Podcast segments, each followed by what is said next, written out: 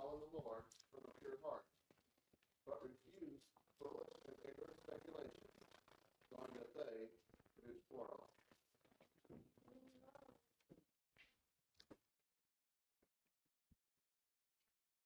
Good morning. It's great to see you this morning. It's wonderful to be able to come together and to worship God according to His will. We're just thankful to be able to come and worship in spirit and truth as we're instructed in uh, John 4, verses 23 and 24. Uh, do take a look around. We still have some who are under the weather and not feeling so well and dealing with one thing or another. So glance and notice who they are and uh, maybe give them a text, a call, uh, whatever, to uh, encourage and strengthen them. And you know, I just thought real quick, you know, I listened to Dennis say something. I, I heard him say something in class because he's loud enough I can hear him through that door part of the time. And uh, then I heard Caleb get up here, and the way I counted, I count kids too. So I think there's five visitors here because kids are important to me. So anyway, and we got a few more just coming in the door. So anyway, it's uh, great that we can be together, and what a blessing it is to be a Christian and yeah, I want to thank all the men who came to my house for the chili supper last night. Those of you who men who didn't come, sorry, we ate every bit of it up. No, there was a little put in the freezer and stuff. Uh, we had a good time, good fellowship. I'm not going to say the food was good, but it was edible. So anyway, so uh, it was it was a good time. I enjoy doing that, man. Enjoy having uh, you men into my house. That's for sure.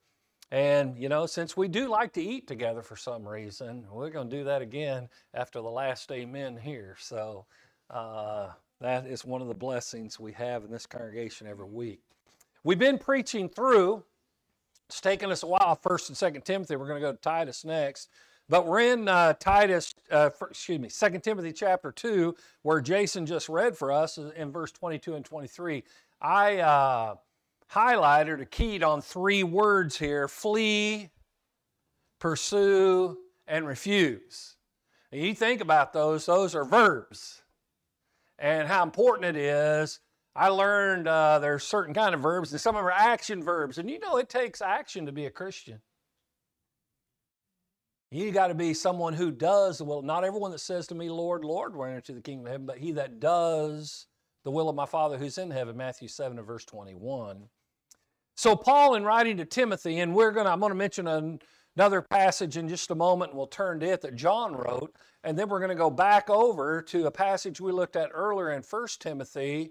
Uh, Timothy has a special relationship with Paul, and Paul has a special relationship with Timothy.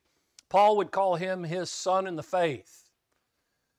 Uh, so definitely Paul was his mentor and of course, these words come inspired of the Holy Spirit, so they're straight from God. Uh, but Timothy is a young man.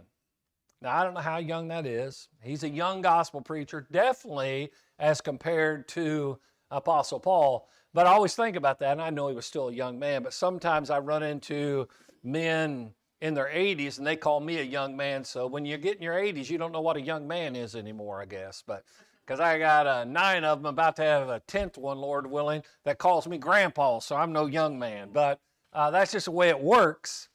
But we look at this, and he's writing this, and we look again at verse 22 of 2 Timothy 2. He says, But flee from youthful lusts. Flee. Now, that word means to run away, it means to escape. Okay? So it doesn't mean to hang out and see how long you can handle it. Doesn't have anything to do with tolerance. When you can get away from it, you get away from it. Uh, telling some stories uh, last night, they were true, but telling some stories last night to the guys there about uh, some of the hunting I've done. And if you've been in my great room, you know why those stories come up. But, um, you know, and talking a little bit about um, the grizzly rug there and, you know, getting to shoot a grizzly bear at seven yards on the ground on my knees with a bow and arrow. But, you know, so now you know I don't have any sense. But anyway, uh, usually in situations like that, if usually if you see a bear coming your way, you know what you do? I know what most of you do. You try to flee. Only a few of us try to hide till they get closer. But anyway, you look at that. We try to remove ourselves from the danger. Paul instructs Timothy here to flee from youthful lusts. Now he says that because he's a young man. All people, young and old alike, need to flee from lust. But he says, flee from youthful lusts. And then he's going to go ahead to our next one. But I want to hit on that a little bit. So turn with me, first of all, over to 1 John chapter 2 so we get a little bit of a glance at the idea of lust here. Um, lust has that idea of desire, and most of the time in the Bible, when you find the word lust, it has the idea of ungodly desire. Okay? But a strong desire, a um, almost to the point of it becomes temptation. But in 1 John chapter uh, 2 and verse 25, listen to this. Do not love the world, nor the things in the world. If anyone loves the world, the love of the Father is not in him. Now, let me explain to you what that isn't first. Okay? Do not love the world, nor the things in the world. If anyone loves the world, the love of the Father is not in him. 1 John 2, verse 15. 1 John 2, verse 15. And so you look at that, and so that doesn't mean some of you got a post from me yesterday because I looked out the front of my house and the sunrise yesterday was phenomenal at my house. And it was phenomenal later when I drove down here because I was just getting ready to leave the house. Went out on the front porch to take that little picture. And then I come down here and it was beautiful right over here. And you know, my comment, which I make this comment all the time, so if you've been around me, all I say is, God sure painted a good one this morning. Because I give him all the credit. I mean, I'm just amazed. I've known some really good painters, really good artists in my life. I have some of their work even, but no one paints like God the Father does. And he reminds me that every time I get to see a sunrise, sunset, rainbow, whatever. Woo! Man. So he's not talking about us not enjoying those things, but worldliness, being in love with what this is. I'm telling you what, as beautiful as that sunrise is, that's pitiful compared to what heaven's going to be. Heaven is a wonderful place. Heaven is a place prepared for prepared people. So he goes on and says, For all that is in the world, here it is. Here's what he's talking about the lust of the flesh, the lust of the eyes, and the boastful pride of life is not from the Father, but it's from the world. Hmm. When I was a boy, growing up, a little boy, I still like to sing the song sometimes. There's a few verses, but one of the verses, oh, be careful, little eyes, what you see. Sometimes you can go, you know, you can go someplace. Sometimes I'm disgusted with the indecency of people's attire. That's one reason I probably like winter. People typically wear more clothes in the winter. I mean, you can go to Walmart and it's like, oh man, people forgot to get dressed. Well, that isn't always at Walmart, but there's places you can go and you know that's what you're going to see just by where you're going. Well, stay away from those places. Your eyes ought not to be there. And you know, just so you know, on television it works pretty well. My remote will change the channel. Did you know that? Tammy gets on me because when it comes to commercial, I start thumbing through things and look. Man, what are you listening? I don't know. I'm running through channels right now because it's a commercial on what I'm watching. So you look at that, and we've got to remember the lust of the eye, the lust of the flesh, and the boastful pride of life, all from the world. Well, he needs to flee from youthful lust. But look what verse 17 the world is passing away. We looked at that a little last week, didn't we, in 2 Peter chapter 3. It's all going to be burned up with intense heat. But the one who does the will of God, listen to this, lives forever. Amen. Wow, I want to do God's will. I want to live forever. So jump with me back over, this time to 1 Timothy chapter 6. Just to remind you, I said we were going to turn back there. Verse 11. Tell me if these verses don't sound a lot like the verses James read for us in 2 Timothy 2. But here in verse 11 of 1 Timothy 6, he says, But flee from these things, you man of God, and pursue righteousness, godliness, faith, love, perseverance, and gentleness. And then go on and says, And fight the good fight of faith. So we've got to understand, listen to this. It always kind of rubs me the wrong way when people say this like it's bad. Well, what do you think? The Bible's a book of do's and don'ts? Well, I don't think that's all it is, but yeah, it's a book of do's and don'ts. Things you're to flee from and things you're supposed to pursue and things you're supposed to refuse as we're going to look at this. But we've got to flee from some things. Don't do that. You know, my parents were kind of like that. They kind of, if they're going to tell, instruct me what I'm not supposed to do, then I wasn't supposed to do those things. I got to get away from them. I got to stay away from them. We can't pursue those things. But you go on here, and just to mention a few, we're going to turn over to 1 Peter. I'm going to hit chapter 2 and verse 11, then I'm going to go to chapter 4 real quick. But we've got to flee from these things, so we've got to run away from them. We've got to escape them. In 1 Peter chapter 2 and verse 11, we read this Beloved, I urge you as aliens and strangers. That doesn't mean you're from outer space. Okay? Doesn't mean you're a space cadet. That means some of us have traveled to other countries that speak a different language, and it doesn't take very long, even if you can kind of speak their language, to know you're a foreigner. You don't belong here. I used to tease people when I lived in Alaska. I just told somebody this the other day that because the oil industry, a lot of people in Alaska are from lower 48 states, a lot from Texas, a lot from California because the oil industry, but a lot from Texas, even Arkansas, different places, on, and even Mississippi, the coast down there with oil in the Gulf. But I tell people Alaska is the only place you can move north and pick up a southern draw because there's so many southerners there. But you can look at that, you can listen to people talk. Now, Ben wouldn't like me saying this, but he's lived up here long enough, he doesn't have as much of that as he used to have. But his mom and daddy, Oh, it's a real deal. You know they're not from here, okay? So they, they well, as soon as they talk, where are you from? You know? So you look at that, that's okay, but we're to be alien. We are aliens and strangers, as the passage says. We're not, we're in this world, but we're not of this world. But he says, as aliens and strangers, we're to abstain from fleshly lust which wage war against your soul. Flee from it, abstain from it.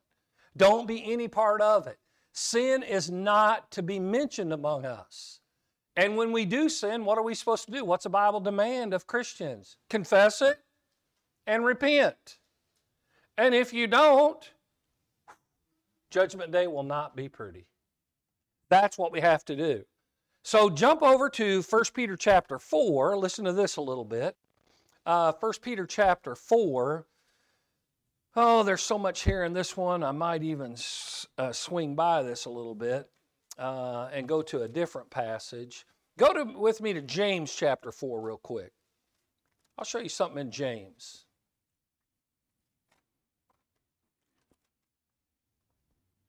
James chapter 4. He said, tells us, and we'll get to this again in a little while, but James chapter 4 and verse 7 Submit therefore to God. Do we like to give in? No, we like to have things our way, don't we? Get, get real. Christians, you got to give in. Submit to God. And then we'll later get into the idea we've got to resist it. We've got to flee from youthful lust. We've got to do that. But not only do we have to, as he writes to Timothy here, flee from youthful lust, then he says a mouthful pursue righteousness, faith, love, peace with those who call on the Lord from a pure heart. Now, this is interesting. So, we're going to pursue these characteristics. We're going to pursue these godly facets to our life. Now, I know a little bit about pursuit because pursuit sometimes makes me sit in a tree in cold weather, has made me get out sometimes when I'm other places and sweat horribly to take to get something. I've done that stuff. When most of you say, I'd be sitting in the air conditioner, I'd be sitting in the heater. I get that. But if you're going to pursue something, do you know there's not much pursuit goes on from the recliner? That's just not how it works. I remember old Don Pollard, he was a retired TWA mechanic. And he was a retired when I met him, and he was quite a horseman. He had uh, Missouri Foxtrotters who that ride really well. But he always told me there was two things he wouldn't allow in his house. And I've been in his house and it's true. No recliners and no remote controls. He says, because more of my retired friends die in their first year because they sit down in a recliner and just use their thumb. So I'm telling you, in his house, he didn't have any chairs to come these. All his chairs in his house was straight back wood chairs. So you know what the point was? You won't stay here very long because it's not comfortable. You'll get up and do something. And I'm telling you, that's how the old timer lived. He did get a ton of stuff done because of that. But you think about that, I, I'm pretty sure our reward is where? Our reward's in heaven, isn't it? It's not about all the comfort, all the great blessings and wealth. God does bless us with many things here. But we do have to pursue some things. We have to pursue these things. But I like that he says it with those who call on the Lord from a pure heart. So I don't pursue, we get to do it together. Is it easy sometimes to stay with something if someone else is doing it with you? Do you know um, organizations like Weight Watchers, Alcoholics Anonymous have all found out that meetings and people doing it the same time you're doing it helps you to stay with it. Do you know they didn't come up with that? Do you know the Lord came up with that?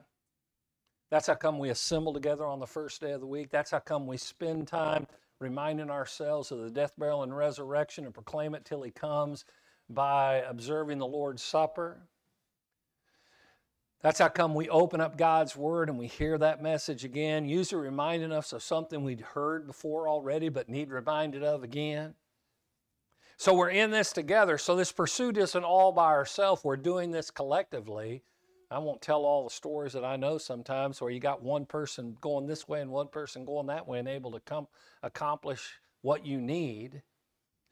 But that idea of pursuit is so important now, the other meant to run away from. Pursue means to run after. It has that idea of hiding, seek, of seeking something and running after it, trying to catch it, trying to have it. But I think it's interesting when he says here that we need to pursue righteousness, faith, love, and peace. Now, I'm just going to key on the peace for a minute. If you watch the news, any station, I don't care which one, any news station there is, or if you get on any multimedia network and you look at the news, it's all about peace, right? Peace and serenity, and that's what it's all about. No, it's not. It's turmoil, havoc, all kinds of trouble. Peace.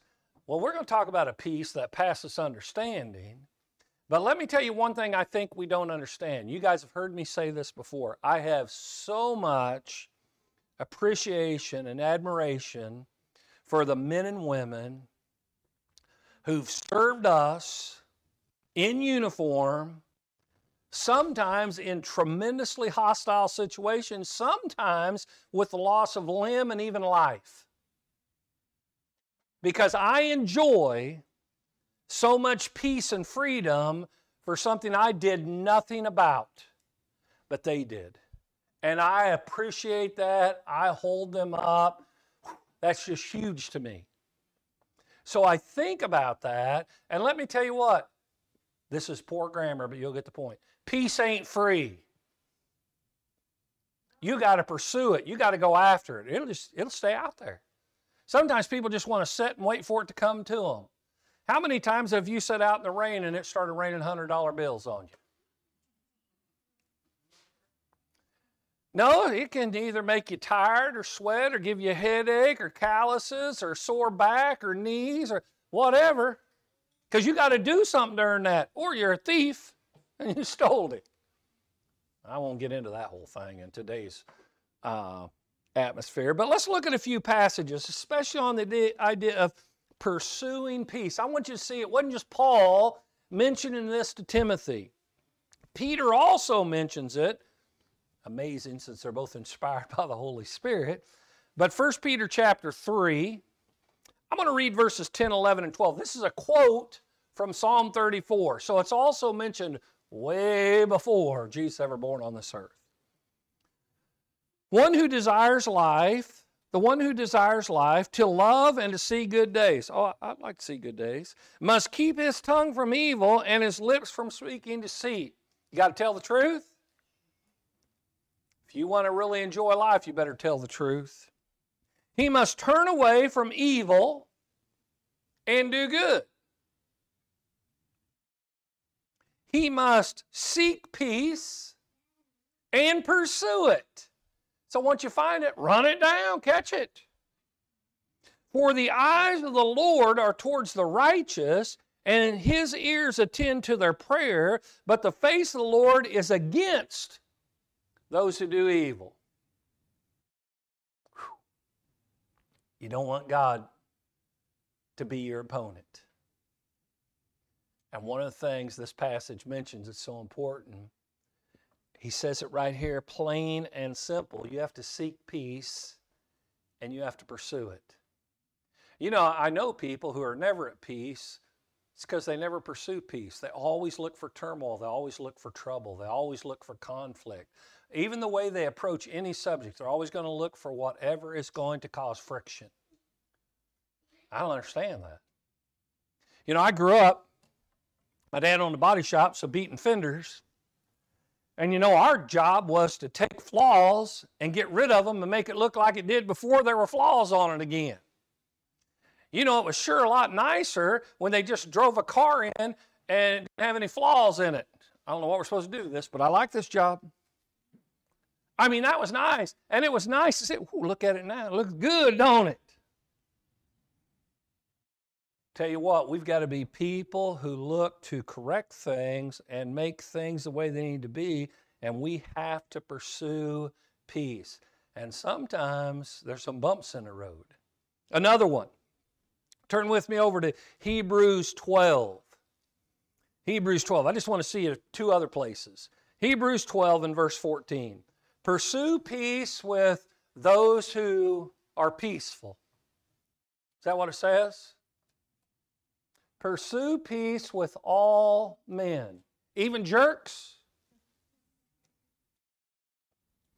Pursue peace with all men, and the sanctification without which no one will see the Lord. Blessed are the peacemakers, right? We're talking about being at peace with God, being in a right relationship. And we're going to try to be those who pursue peace and live in peace all we can. Matter of fact, in our sheet back in our class today, this next passage we looked at, listen to this one Romans chapter 14. Romans 14. I had to definitely go to this one. Romans 14 and verse 19. Never Take your own vengeance. Never take your own vengeance, there in verse 19. But leave room for the wrath of God. Jump back up to verse 6. Never, excuse me, verse 17.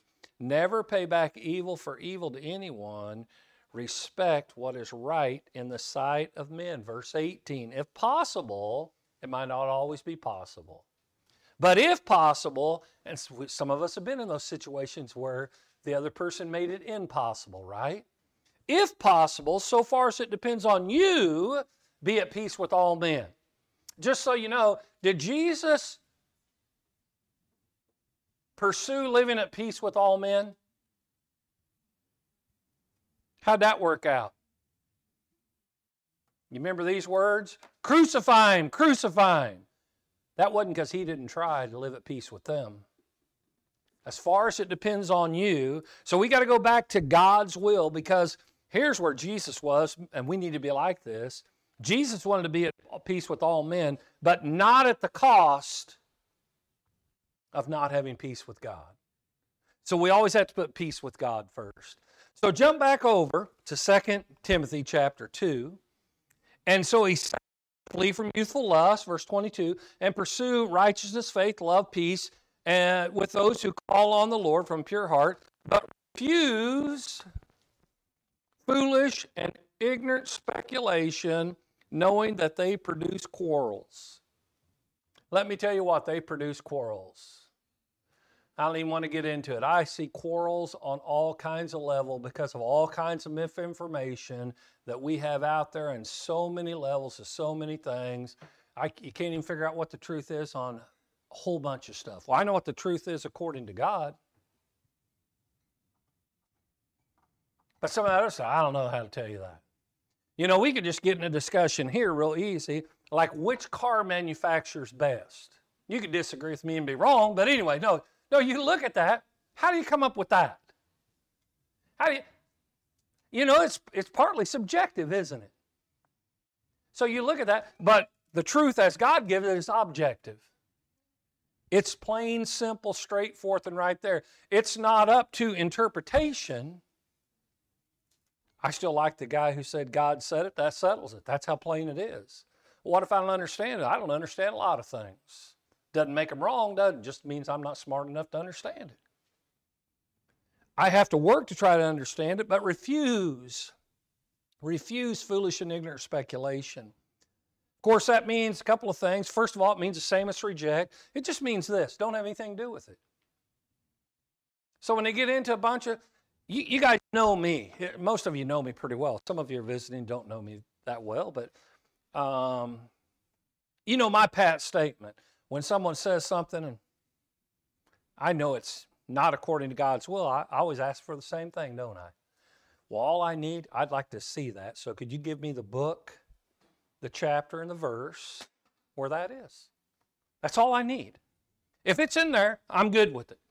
If it's not, you're not going to get me sucked in.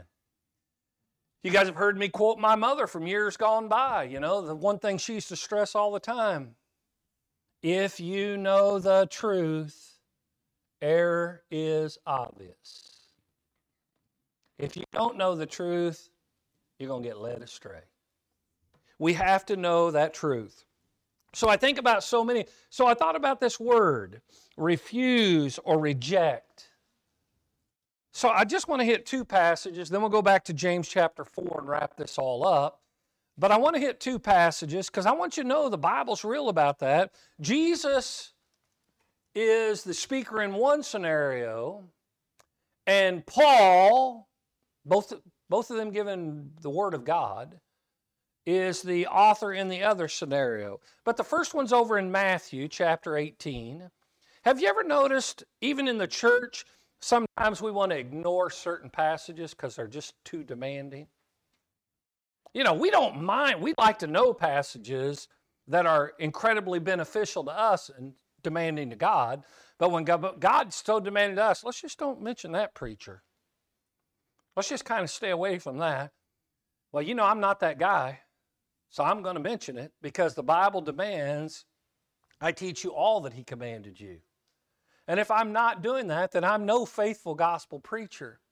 So, over in Matthew chapter 18, listen to this, starting at verse 15. Again, I'm in the New American Standard. If your brother sins, first thing it says is what? Stay away from him. It does not say that. If your brother sins, go and show him his fault in private. Charlene, I'm going to let you off the hook today. You're not going to be my example, okay? We'll use Rudine today. I don't know what's Rudine doing, but boy, she's really messing up. So I tell you what, so instead of me going to her in private, I'm just going to call her down in front of all of you. Would that be okay? That is not a court. Now, I, I don't care what she did, I'm wrong. So if we had one person wrong, now we got two people wrong. Maybe even what I heard wasn't so, so now I, now I listen to some foolish gossip in the. You know, you think about all, you got to go to them a lot, I know this. I asked the boys this in class. So you're playing baseball and you hit the ball and you think, I can get a double if I skip first base and run straight by the pitcher to second. So you get to second base. What happens? You're out. Yeah, you're going to stop. You're going to be out. So what if I decide, you know, I'm sure getting wound up always running the same direction. I need to unwind, so I hit the ball and I'm going to run. I know I can make it all the way home, so I'm going to run third, second, first, and back home. Now what's going to happen? I'm out. Okay, so understand it works this way. This kind of one of the baseball passages first, second, third. You got to go to first base first. So he says you got to go to him in private. And if he listens to you, and a lot of times, mainly, most times, that's going to happen, then you've won your brother. He's back right with the Lord. But if he doesn't listen to you, now it's going to get tougher. You go and you take one or two more. Can you take five or six? I'm pretty sure this says one or two. Is that pretty easy? Will three work? What don't you understand about one or two? After you go to them in private. Then you take one or two so that at the mouth of two or three witnesses, every fact may be confirmed. Because you ever had two people and they, I never said that. Well, now if you got more witnesses, you can. It's a lot easier to figure out what was and wasn't said, isn't it? If he refuses, verse 17, to listen to them, then you tell it to the church. Church is going to then contact them. They can contact them as a group or they can contact them individually. And if he refuses to listen to the church, that's strike three. And he says, Let him be to you as a Gentile tax collector. You're going to withdraw. Do you notice that though? He says a lot of things here. He refuses, he refuses, he refuses. You know what he's refusing? To listen to the truth about what he's doing and correct it. So you look at that, we've got to understand there's things we need to reject, but there's things we need not to refuse. One more on that point. Turn with me to Titus chapter 3. I told you Paul's going to uh, write one of them for us. Titus chapter 3. Um, because we're running out of time. Or I don't know if we're running out of time or not. You're running out of time to listen to me, I think. But Titus chapter 3, verse 10. Reject, is that what it says? Is that what you're, does it say reject? Reject a factious man. Growing up, being a King James boy growing up, I always liked the word in King James. Reject a heretic. Reject a fa- someone who's caused a strife. You ever had someone who always rubs the sandpaper?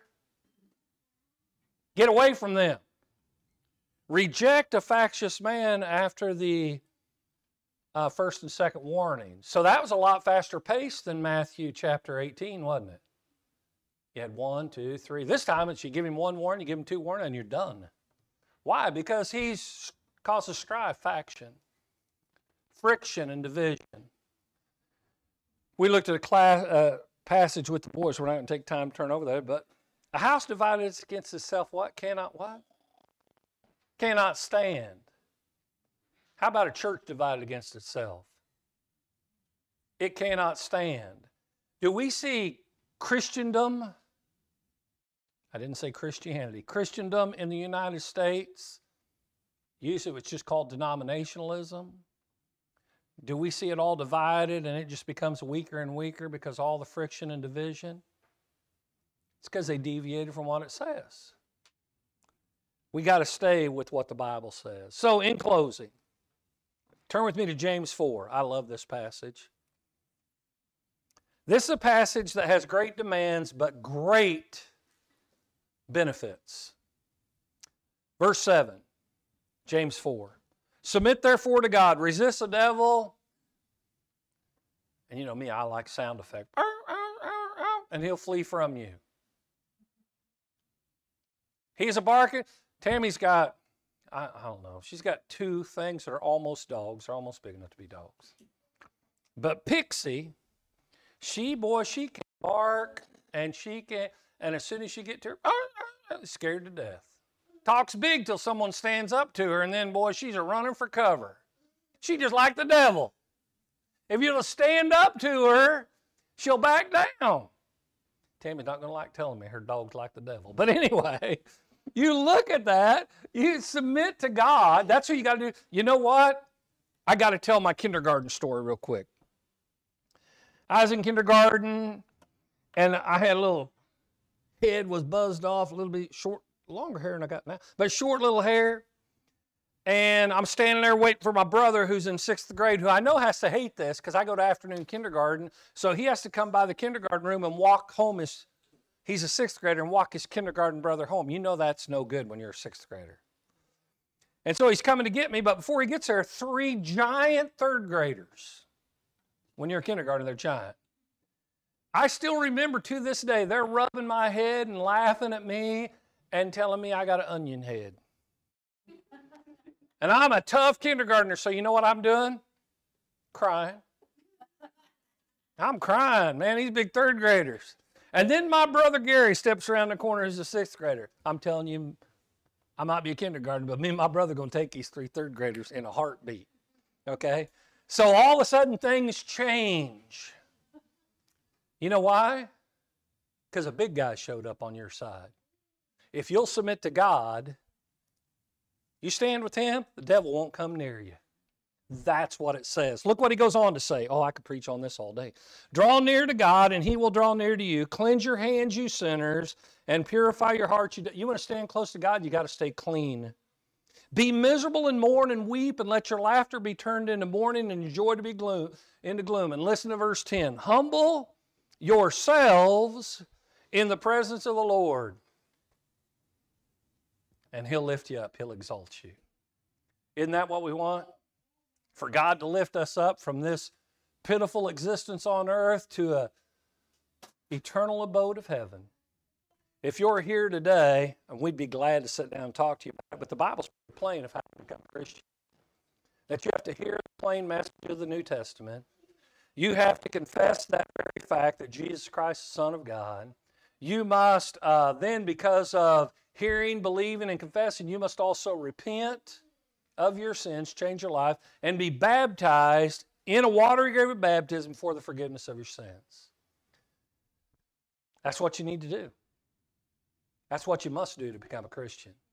If you're a Christian and you've strayed from the truth, if you've sinned, then you need to correct that today. You need to confess that sin. You need to repent. If we can help you this morning, please come as we stand and sing.